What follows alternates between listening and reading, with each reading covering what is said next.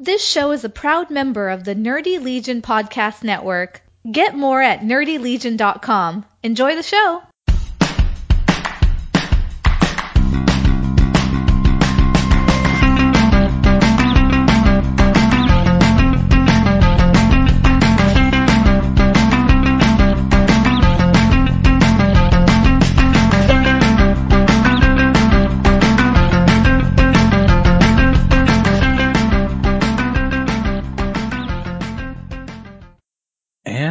Here. Yes, we are. Once again, technology presents a challenge to us. I used to consider myself a little bit technology uh, savvy, but uh, I don't know about lately. I used to. I don't know, but we'll have to see. Well, whatever happened to the days when you had to install a new card onto your computer and you had to set the COM ports and uh, whatever else it was and the DOS file and reboot and see if it worked. And if it worked, you kept on going. If it didn't, you had to redo the DOS file, reboot. Yes. Well, I remember the days when, yes, reboot was the solution to every problem. Whether Yeah, it was- well, it didn't work tonight. no, it didn't, but we got it fixed. So anyway, Oh, so here we are. how are you today? Eh, I'm doing fine. I think you jinxed me yesterday with your comment about your throat feeling scratchy because this afternoon mine started. Sorry to hear that. Yeah, I am fighting very hard not to get sick. And I think I'm hoping it's just allergies. Yes, allergies. Right, because you don't really have a winter down there in Texas, do you? No, not, and not a winter like you guys have. I mean, it gets cold and we definitely have days below freezing, but no. I think what it may have been was my niece got married last Thursday Mm-hmm. and they had an outdoor wedding, outdoor wedding in the middle of February. Well, as long as it's a destination we- uh, wedding on a beach somewhere that's uh, pretty much further south in the continental U.S., you're good. Well, no, this was on our family farm in Tyler. So it wasn't cold. Fortunately, the weather cooperated that way. But I was helping out with this and gathering firewood for their bonfire and out in the middle of a bunch of dried grass and hay. And I think I probably inhaled enough allergens to cause this. So I'm hoping that's all it is. But but I am doing some coughing, so I will probably have a lot of pauses when I mute my mic I have to edit out of this final recording, but so be it. well, that's the magic of editing. Yes, If it they, is. o- if they only knew what what an unedited unedited version sounded like.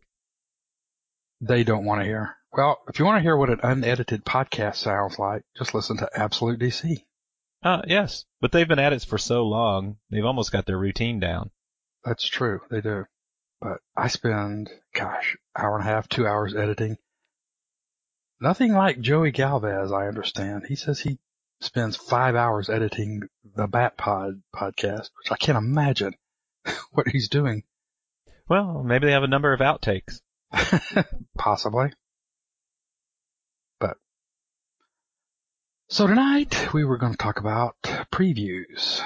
Yes, and I think we're going to mix it up from our what we've been doing yet again. I think we had one previews way we did it, then we changed it, and I think we're going to change it up again. Yes. Well, I know at least three other podcasts out there that do a previews episode. Comic Alternative is one. I think uh, I can't think of the others, and they're all very similar in the format. And we were kind of doing the same thing. So we had talked about it and decided that perhaps taking a little bit different take on it. So instead of just going through the whole catalog at each section and pr- picking up a number of different books because we were trying to do, you know, a certain number from each of the pub of the premier publishers and then the back half. So the approach that we decided to take and I'm going to try and we'd like to get your feedback on how you like it is we've just gone through and I think we've picked out four books each that we really are interested in. Mm-hmm. And I think we'll just go in the depth on those and why we find them interesting and and things like that. Cause I don't know, we were finding there towards the end that we weren't just really. I guess we were hitting some dry spells, you know, in previews and all that, and I guess we were spending a little bit more time in the the big two, and we kind of want to get away from that. Yes. So that is what we're going to do tonight. Okay. Of course, we we sat there and set that rule, and I may do an asterisk by that rule at the very end. Well, I may have an asterisk as well. So so, but what can you do?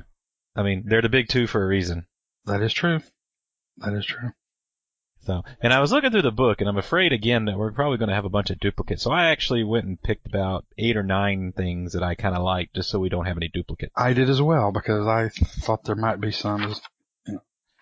Oh man, are we just getting more professional at this, or we just a glutton for punishment and work? Um, gosh, professional.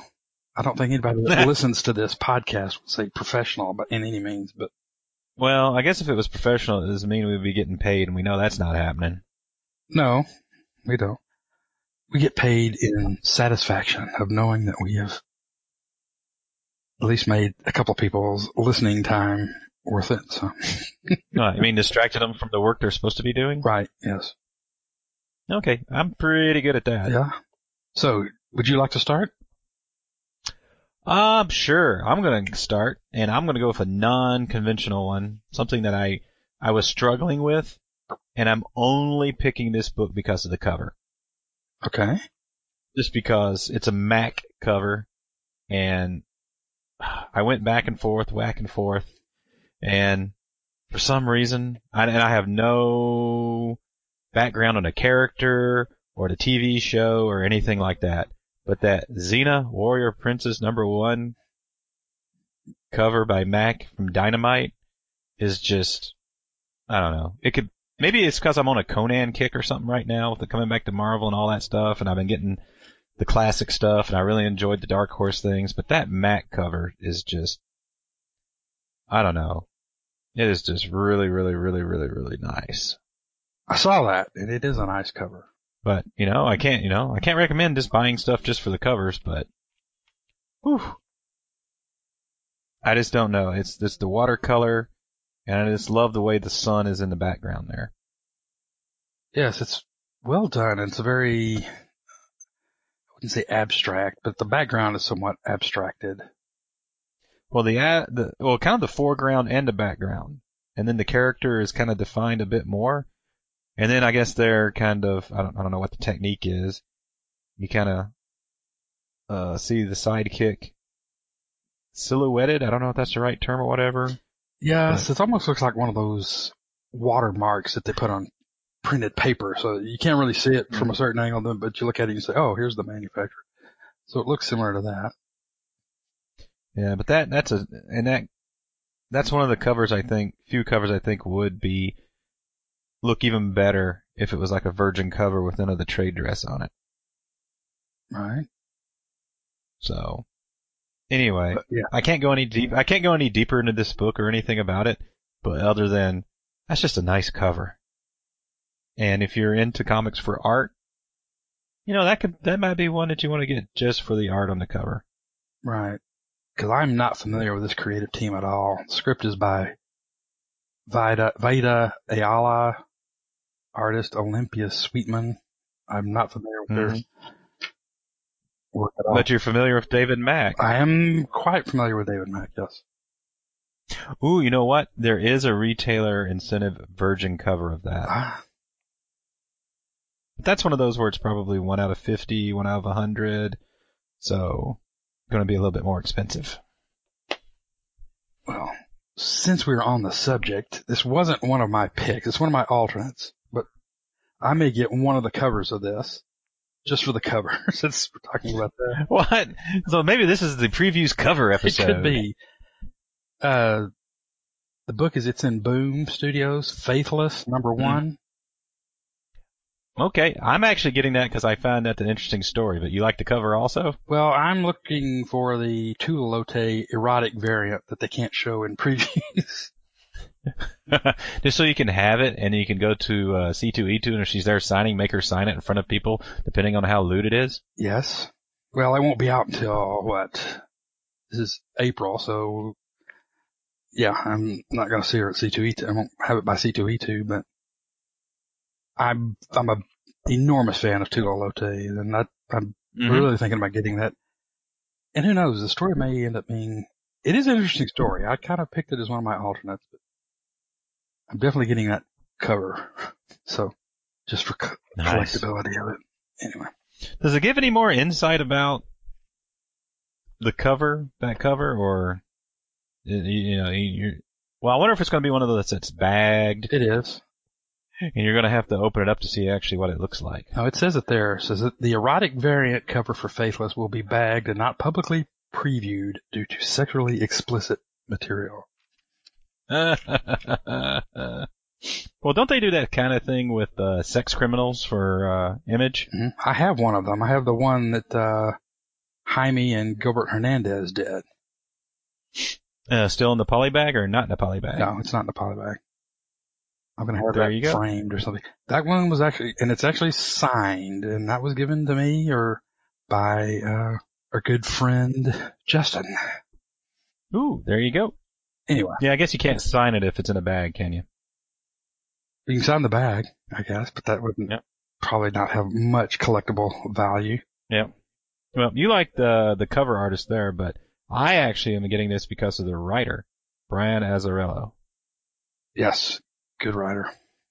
He writes some good stuff, so this looks a little bit different than what I'm used to. I'm used to him doing that really, I don't know, I don't know if I'd call it crime noir, but just really gritty, dirty, in your, dirty's not the right word for this.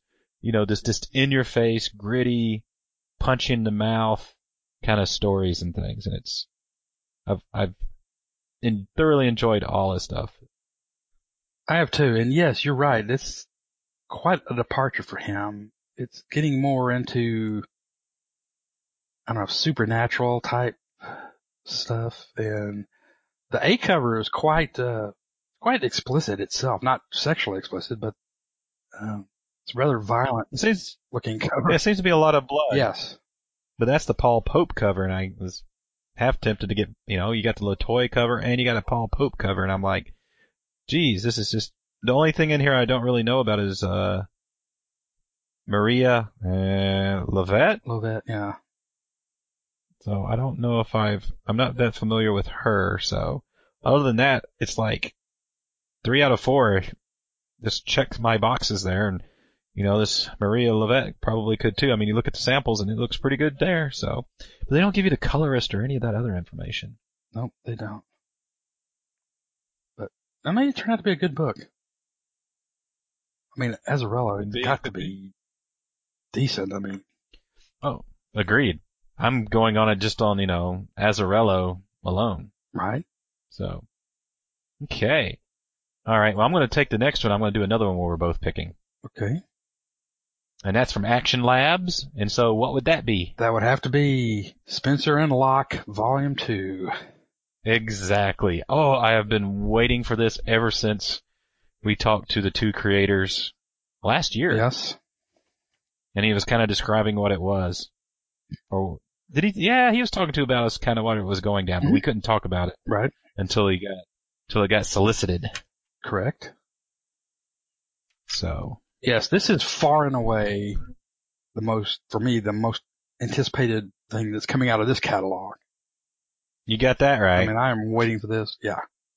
And I guess uh, Martin scooped us on this because I think he's already talked to them a few episodes back in Comic Talk Today on a Therapy Thursday, and we're talking about the inspiration for it and everything like that. So um, I don't think we need to go back down that path. Just go listen to that episode of Comic Talk Today. But you know, he mashes together, you know, another uh, comic strip with Spencer and Locke, and it's a totally different take on a different character. It is. And didn't the creator uh recently pass away a couple of weeks ago, I think, What? for the comic strip? Oh. I don't, Not not not for Spencer and Locke, but I meant I'm hoping no no no creators, okay. not them, like the original from the comic strip. Well, I guess we can sit there and say it's it's it's Calvin and Hobbes meets Beetle a PTSD Beetle Bailey. Right. I don't know about and I think Mort and is it Mort Anderson? I think you're right. All right, I'm running the Duck Duck Go. right Are you doing you do the, the Duck Duck Go? Man, your Duck Duck Go is slow. Mort Walker.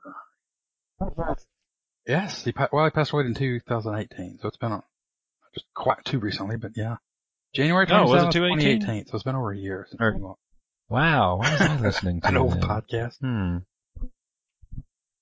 Fair, that may have been it. Yes, but no, I I cannot say put words to how much I'm anticipating this. Ooh, which cover do you like the best? I don't know. I think I like the Santiago, Jorge Santiago. Yeah, I I went with his. That's the one I went with. So, but yes, that's, yeah, that's definitely a good book. And I knew, well, I knew if that wasn't an overlap that you should be ashamed of yourself because I knew I was picking that one.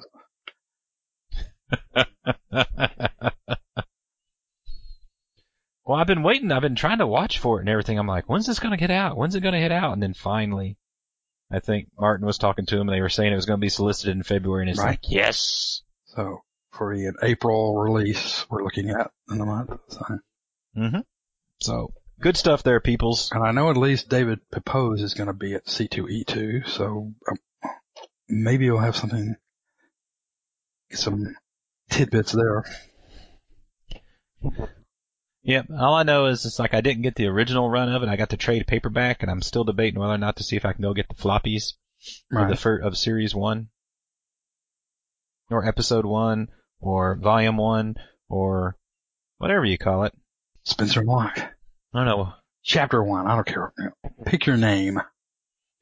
So you're next. Uh, well, the first, this is my I guess my first proper one that I've picked of my four is She Could Fly, The Lost Pilot. Did you read the, I read the first series, and it kinda, I kinda got lost it on was that. a bit cryptic in places, but I thought it was one of the better comic book series last year. But then again, I like things that Okay. are twisted and deep and convoluted. And the character in this, Luna, is so complex and so psychologically disturbed. It, I just liked reading that type of thing. It really challenges me. hmm And, you know, if, for, if you haven't, people haven't read it, the premise was that there was this, started out with this woman flying without assisting of any sort of aircraft, just flying over the city until she was basically just exploded in midair. And Luna started, Yeah, I was about to say spontaneously combusted, but I don't think No. there was any fire involved, was there? so anyway, this Luna started trying to investigate and she started getting deeper and deeper and finding out some things that she shouldn't have learned and then people were after her and ends up she, I think ended up in a mental institution. Well, in this second series, she's out now, but her interest in this woman's family, the mysterious flying woman, has reignited. So Christopher Cantwell has written the script and art is by Martin Morazzo. So I, I, if this is as good as the first one, it's going to be quite entertaining.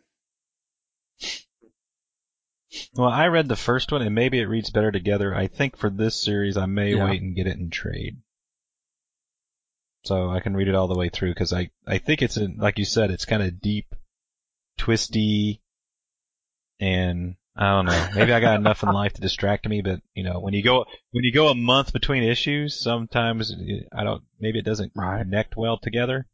So I'm thinking I'm going to try this one all in one shot, so I, you know, so it just flows. That could be, could very well work. So, but no, no, interesting pick there. Yes, very. So, all right. Well, I'm gonna go with a. Well, no, it's not a trade paperback, but it is a. It is a hardback coming out, and it's from Aftershock, The Replacer, or a prestige format graphic novella. Interesting. So so I've gotten the other Aftershock uh, books now. Like the first one, Shock, was an anthology, and I think the most recent hard hardcover or whatever to come out was Cullen Bunn's Witchhammer, which is really good. So I they're you know, they've been great so far, and this is, um, you know, as this prestige format graphic novella by Zack Thompson, and the artist is Arjuna Susini, and they actually list the uh, colorist and the, the covers by the artist, but then the colorist is D. Oh man, Cunniffe. Man, I probably just didn't pronounce those. Um, taken off to Ronnie, I guess. But this is uh, the 1990s. Tragedy strikes the Beharrell family in the form of a debilitating stroke. Now the youngest child in the family is convinced his paralyzed father didn't truly fall ill, but is possessed by something sinister. He believes a demon, the replacer, has come to take away his jolly, agreeable, tech-obsessed dad, but no one else seems to see the monster, and with every passing day, his father falls deeper into the clutches of evil. And I guess the interesting part of it is like next it to- talks about based on Zack Thompson's true story of coming to terms with a disabled parent. So, um, you know, it looks like it's based on a true story uh, from his past, and uh, you know how it gets dealt with and everything. So, should be interesting. The art looks good. Um, it's aftershock. I haven't been too disappointed. Uh, it's a, eh, you know, it's not a hardback. It's a prestige format, so seven ninety nine, sixty four pages. I don't think you can go wrong. Uh, so some good aftershock there. Yes. Next for me, and this is going kind of off the trail. This is under a book by Fantagraphics. And if you want to look in previews, it's on page 302. It's called Doll by Guy Colwell. And I'll just read the solicit and then you can make any comments you want. Doll is cel- celebrated cartoonist Guy Colwell's satirical take on patriotic patriarchal ownership, dehumanization, and sexual object, objectification. When an artist crafts a lifelike sex doll for a disfigured middle-aged virgin, it soon takes on a lurid life of its own. Like an erotic Frankenstein's monster, the mannequin brings out the basest instinct in each person crosses its path with. Hmm. Interesting. this is another one of those books. It just sounds, you know, psychologically interesting of how this is going to play out. But you have this mannequin or this creation that's doing all this stuff. So it, it kind of takes this character out of the moral realm. Since it's not human, is it really doing anything immoral? Does it have a soul? Does it have a conscience? And, uh, I, I'm just curious to see how this plays out. I just really thought that would be an interesting. And it's a soft cover original graphic novel, 276 pages. And it's part of what's called the Fantagraphics Underground line, which tends to be rather adult in nature, adult themes, sometimes to the ex- extent of being you know, quite disturbing psychologically. Hmm. Had it been oh, this printed new. before, or is is this the release. first time in print? You think? Oh, okay. So it hasn't been seen anywhere else. Oh, this is not a collection, a trade paperback collection. It's just an original story. Yeah, it looks like it's black and white, several pages. Yes. It's No, not it's not pro. prose. It's not prose, is it? Okay. Cool, cool. So, and Fantagraphics is, uh, I mean, that's kind of type of stuff they usually put out, right? They don't really put out traditional floppies. They do on rare occasions, but not too much. No, they usually wait and do full collections, which I think is to their advantage because that avoids the problems that publishers like Black Mask have, where you get the first two issues and then nothing after that for six or eight months. All right, are we ready for our next one after a slight hiatus? Yes, we are. Ah, the wonders of technology. Yes. And I guess it was nothing with it was nothing with our recording. It was uh third party uh technology outside the realm of podcasting.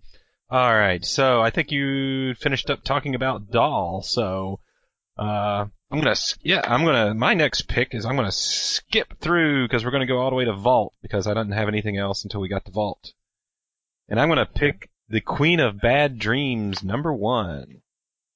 Cause I'm really liking the vault stuff and do you recognize the homage cover to, uh, to this vault? Yes, that is. I can't remember the number, but that's uh, the Batman where he's showing up the Rogues Gallery on the different cards or different villains of the Rogues Gallery. That could be, or it could be, um, uh, what is it? Madame Xanadu. First appearance of Madame Xanadu. And I can't, Okay. I can't think of the name of it right now. Even, and I'm the one that brought it up. But I recognize the cover, but it's not Madame Xanadu. Uh, it's House, uh, it's like one of the House of somethings. No, I take that back. It is actually Madame Xanadu number one. no, I'm sorry. Yeah. Look at Madame Xanadu number one from 1981. Cover art by Michael Kaluta. But anyway, uh, Vault's done really pretty good with their uh, homage covers, and I'm actually surprised they're doing this. Usually that's the second prints. But you're looking at the B cover here is like that. Um, I've heard that the second print to The Savage Shore, uh, Shores by Vault, which has got the homage to the uh, Tomb of Dracula, is like going for like 60, 70, 80 dollars now. That's wow. everybody loves it. So here they are doing an homage cover on their first issue. So um, and it kind of fits because so if you read the uh, description of it, that when an entity known as a figment emerges from a dreamer's mind, it is Dayer's job to track them down and make the call. Reinsert the figment or grant them agency in our world. After an especially powerful figment escapes the dreams of an even more powerful politician's son, Dayer is pulled headlong into an investigation that traces all the way back to the incident that sent dreams, even nightmares, spilling into our reality. So it's almost like a dream police, Right. which is which is a comment by JMS, um, and I guess it plays on some stuff from the Dreaming from Sandman uh, from DC. So hmm, we'll see what kind of new twist they give it on the things here, but. There you go. There's your instant uh, homa- homage cover without having to get a second print. I'd flagged this one as well, but I put it down as an alternate because I was pretty sure you were going to pick it. So, uh, but yeah, Vault's doing really well, really good stuff. hmm I'm actually liking them better than Black Mask because you know Vault stuff actually comes. For the most out. part, they've had a couple uh, glitches. And eh, well, you know what? I think there are a couple of series that I don't think have finished or or something happened that I need to track down. So, but for the most part, I've enjoyed the Vault stuff. So, looking forward to that in when's this coming out again? This is the February, so these are the May solicitations. April, April. Most of them are April. Yep. So, some good stuff there. All right. The next thing I had, and this is somewhat surprised me, it's it's on page 304 of previews if you want to go to it. It's from Floating World Comics, uh. and it's a new title in the all-time comics line. Neurosis Deathscape, number Mhm. zero. And, uh, but this is really confusing me because the all-time comics was a series, a line of comics. Josh Bayer was the writer or the editor of this. And they are newsprint comics that are done completely in golden and silver age style. And what would you consider golden and silver age style? uh, just the way the artwork is done, uh, the style of the artwork, the heroes were, the costuming, the dialogue is kind of, it's that, you know, using a lot of the slang and dialect, but it was modern type of material. Some of it was almost adult. The original titles were Blind Justice, Crime Destroyer, Bullwhip, and gosh, I thought there was one other, but I can't remember. And, but like Bullwhip is a, a woman, female superhero with a bullwhip, and you know her arch nemesis is a character called the misogynist who wants her to, he's wanting her to capture him and whip him. So he's looking for a dominatrix. And they were all tied in together. Each were crossing over into one kind of a uh, universe that he was creating here. And it was, depending on who you talked to when you were reading reviews and such that people thought he was either paying tribute or homage to the golden age, silver age books, or he was condemning them. Sort of backhanded way of condemning them. I don't know. I just thought they were good reads.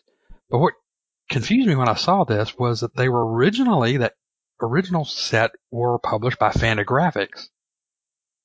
So they have moved publishers. And if you look on the, the previous page, it says All Time Comics Season 1 Trade Paperback. That's the collection of the original six floppies that came out. Mm-hmm. Uh, then they're starting this new uh, Zerosis Deathscape, Bronze Age Mavericks in collaboration with Fearless Cartoonists. It's it's so it looks like it's going to be continuing the same vein. If you're looking for something that's offbeat, quirky, and just kind of strange and fun at the same time, this might be something people would like to check out. Hmm. Sounds I mean, like it's just the kind of stuff I like. Now, unfortunately, they're on newsprint, but they're still three ninety nine. I don't. That's my only. Oh, is it? Are there extra? Are there extra pages? Uh, no, usually about twenty eight pages. They're standard length comic books. Hmm. Okay. Well, maybe that's the current rate, no matter what the paper is. For some. Well, for Fantagraphics, I understood because they don't tend to discount anything, really. But it's the same cost here under uh, Floating World Comics. And like I said, if you want to get the the what they call All Time Comics Season One, it's a trade paperback. It collects the first six issues. Yeah, um, soft cover. It's twenty five dollars, which is a pretty good price. No, sounds cool. Sounds cool. I'm sure that'll pique some people's interest. I believe Martin has read some of the all-time comic titles, and I've I've talked about them to people, but I don't. They're not widely read, but I think they're worth looking at. Hey, there you go. Cool, cool. All right, so I think my final official one is we're gonna have to go back to Dark Horse. On page 122, H.P. Lovecraft's At the Mountains of Madness, the Volume One trade paperback. So, keep, you know, I have n- as much as I've talked about it, and I kind of like this era of stuff.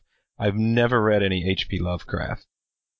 The closest I've come is playing some video game back in the 90s. I can't think exactly what it was that was kind of based on some Love- Lovecraftian stuff. So, uh, but this is the one that I think always gets mentioned. It was like mentioned in when, um, oh, I can't think of his name now.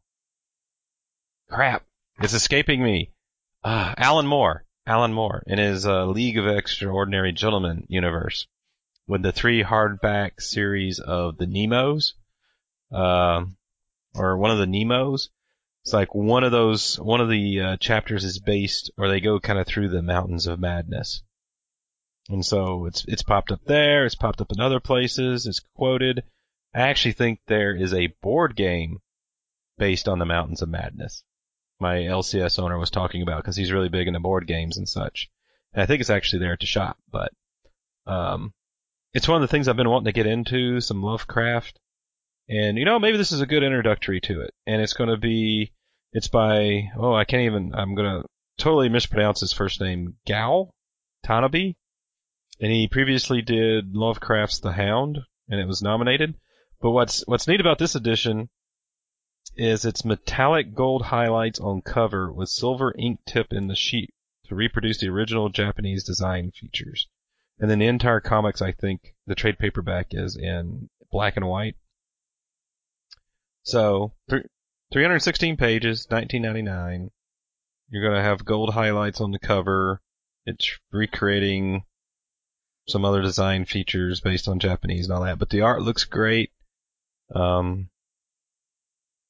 and I think I'm going to get it just because I think it's a good way to get into uh, Lovecraft. Is what I've been wanting to do because the Lovecraftian stuff also appears in the Conan books, and I really like Conan. I like the Dark Horse comics of it, and I, you know, I think Howard incorporated some of Lovecraftian stuff into his his pulp works with Conan and the others. So it's it's nice to kind of go back to the era when authors kind of borrowed from each other and they didn't consider it stealing and suing each other or stuff. You know, if somebody had a good idea, they incorporated it or they made this bigger universe or whatever. So, um, I've just had an interest in Lovecraft from that, and hey, maybe this will be my way to get my toes wet.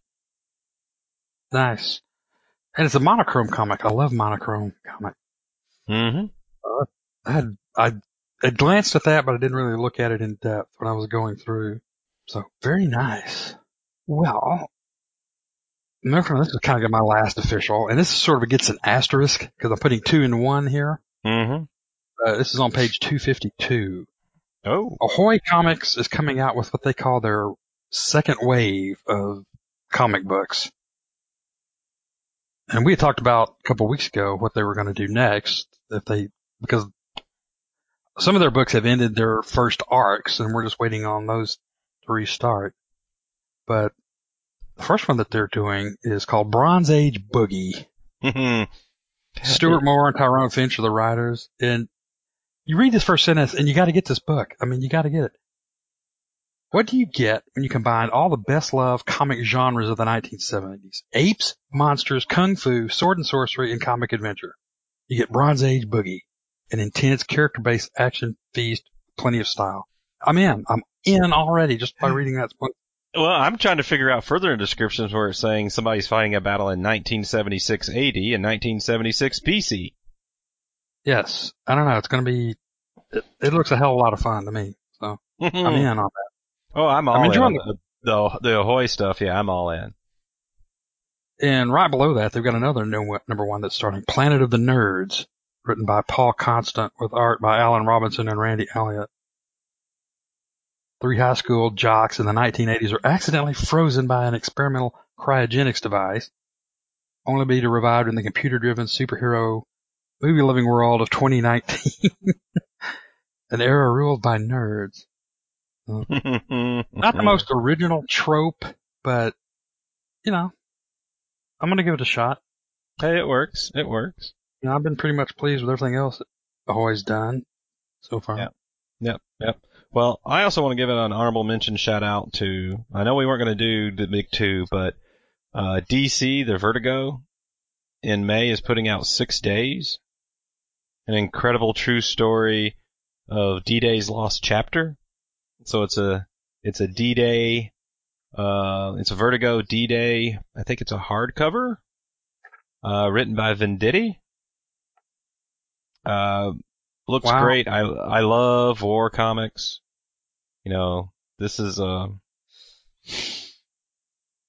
I'm trying to sit here and find the details on it, but they don't do it right there. So, but anyway, it's, ah, just look at the art that's coming out of it. It's D-Day, it's World War II, it's Vertigo, so I don't think it's going to pull any punches. And, you know, there you go. So I highly recommend that. I'm gonna, I'm gonna be getting it. Has to do with, ah, I'm trying to find a summary on it. It's the worst mid drop, the misdrop of the D-Day campaign. So a group of soldiers are rattled to the core when they find themselves lost in a small village in France with the enemy lurking near. Miraculously, the citizens of, ah, Brani? Ah, I'm mispronouncing that. Vote to feed and shelter the soldiers, knowing that the decision would bring them terrible punishment if their efforts were discovered by the Germans. This is a true story of what happened during the next six days, ending in a battle that altered the course of the D-Day campaign. Nice. So, so honorable mention there in the from the Vertigo line coming out in May. And I want to give a shout out to previews because if you look on page 45, you see where Lemire is starting a new series called Ascender, which is the follow up to Descender, or it's a sequel to Descender. And they sit there and go through the whole story, timeline, or whatever for Descender, so you can kind of know what's going on in Ascender. So you don't really see that too much.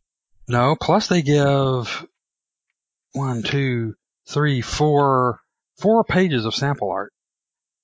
So they're really, they're either really trying to push this or really expecting a lot of things out of it. And Descender was such a damn good series. Yeah, I thought about putting this Oh. on there, but, uh, Yeah, I never read it. I kept hearing good things about it, um, and I just, I don't know, never did. So I'm thinking maybe I need to go get the trades and, I would. and read up. on it. it's they're very you know they're not too terribly deep. I mean they're quick reads. You got Jeff Lemire and Dustin Nguyen on art. I mean it's yeah you can't go wrong. Yeah, but I, but you know, I sat here and I read this whole uh, timeline, so I'm kind of like, yeah, I probably know everything already.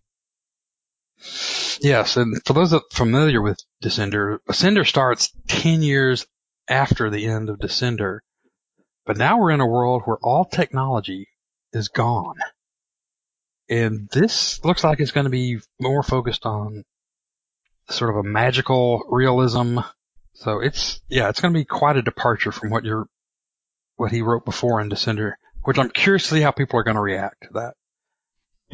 People tend to like gonna be- more of the same thing, you know. oh, you think they're going to be upset? Some people will love it, some people won't. Just yeah. Hey, there you go. I had one other. It's, I don't know if it's called an honorable mention. This is on page 161 under IDW. They're doing another Mhm. Dick Tracy series. Oh, I saw that. And at first I was put off because it's not done by the Allreds. Uh, the artwork's not done by Allreds, like the first series. But who they do have, the writer and artist, is Michael Avon Oeming, who is one Mhm. of the co-creators of Powers, the comic book series. If you ever read that, which was a damn good series. Well, he also had, uh, I do believe, the Mice Templar, which I read, which I very much enjoyed. Yeah, he has quite a quite a background of work, but so I don't know. I may get this one, I may not, but I just I'm a big Dick Tracy fan, and I like the current series that they've done. Mm-hmm. Yeah, it was entertaining. So. I enjoyed it. Is it over yet? I can't remember if I got the final issue. Um, I think yes, it did. The final issue just came out a week or two ago.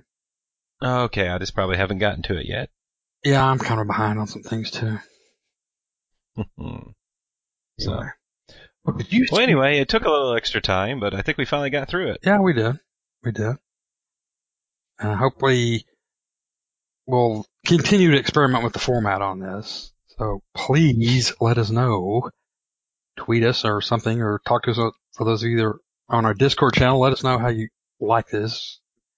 Give a suggestion for approval, improvement. Before I forget, did you see that tweet that I copied you on? Oh yeah, I saw that. oh my god, I saw that. Yeah, Did he buy it for a dollar? I don't know if, if he did. I, okay, uh, that's what I'm saying. um, Mike Myers sent me a tweet that retweeted Aaron Myers, who's big collector, and he had just gotten he had gotten a copy of Love and Rockets number one, the original number one, the self-published number one they did with a black and white cover, which are rare, very rare. And he sent it off to CGC and came back a 9.8. A 9.8. Now it's not signed. That would be the only thing that would make it even more valuable. But that's I I have rarely been more envious than I am right now with that. Well, I just know on his tweets he likes to post a lot of bought this for a dollar, got this for a dollar, found this for a dollar. I don't even know want, want to know what he paid for it. If he paid for a dollar for it, I'm just I may just cut my throat and just be done. Oh, it's not that bad. You can have one if you're just willing to pay enough. That's true. But no, I'm convinced I'm going to find a uh, Batman 457 uh, at C2E2 for cheap. So, I also still believe in the Tooth Fairy as well. So, well, they're still out there. oh, They're still there's out some there. out there. We will see. Anyway, All right, so is that going to do it for this week? that'll do it for this one, I guess. Um, best of the rest. If you want to tweet the show, we're at BOTR Comics, or you can tweet me directly at Jay Forgets. And I'm at Oot Inger.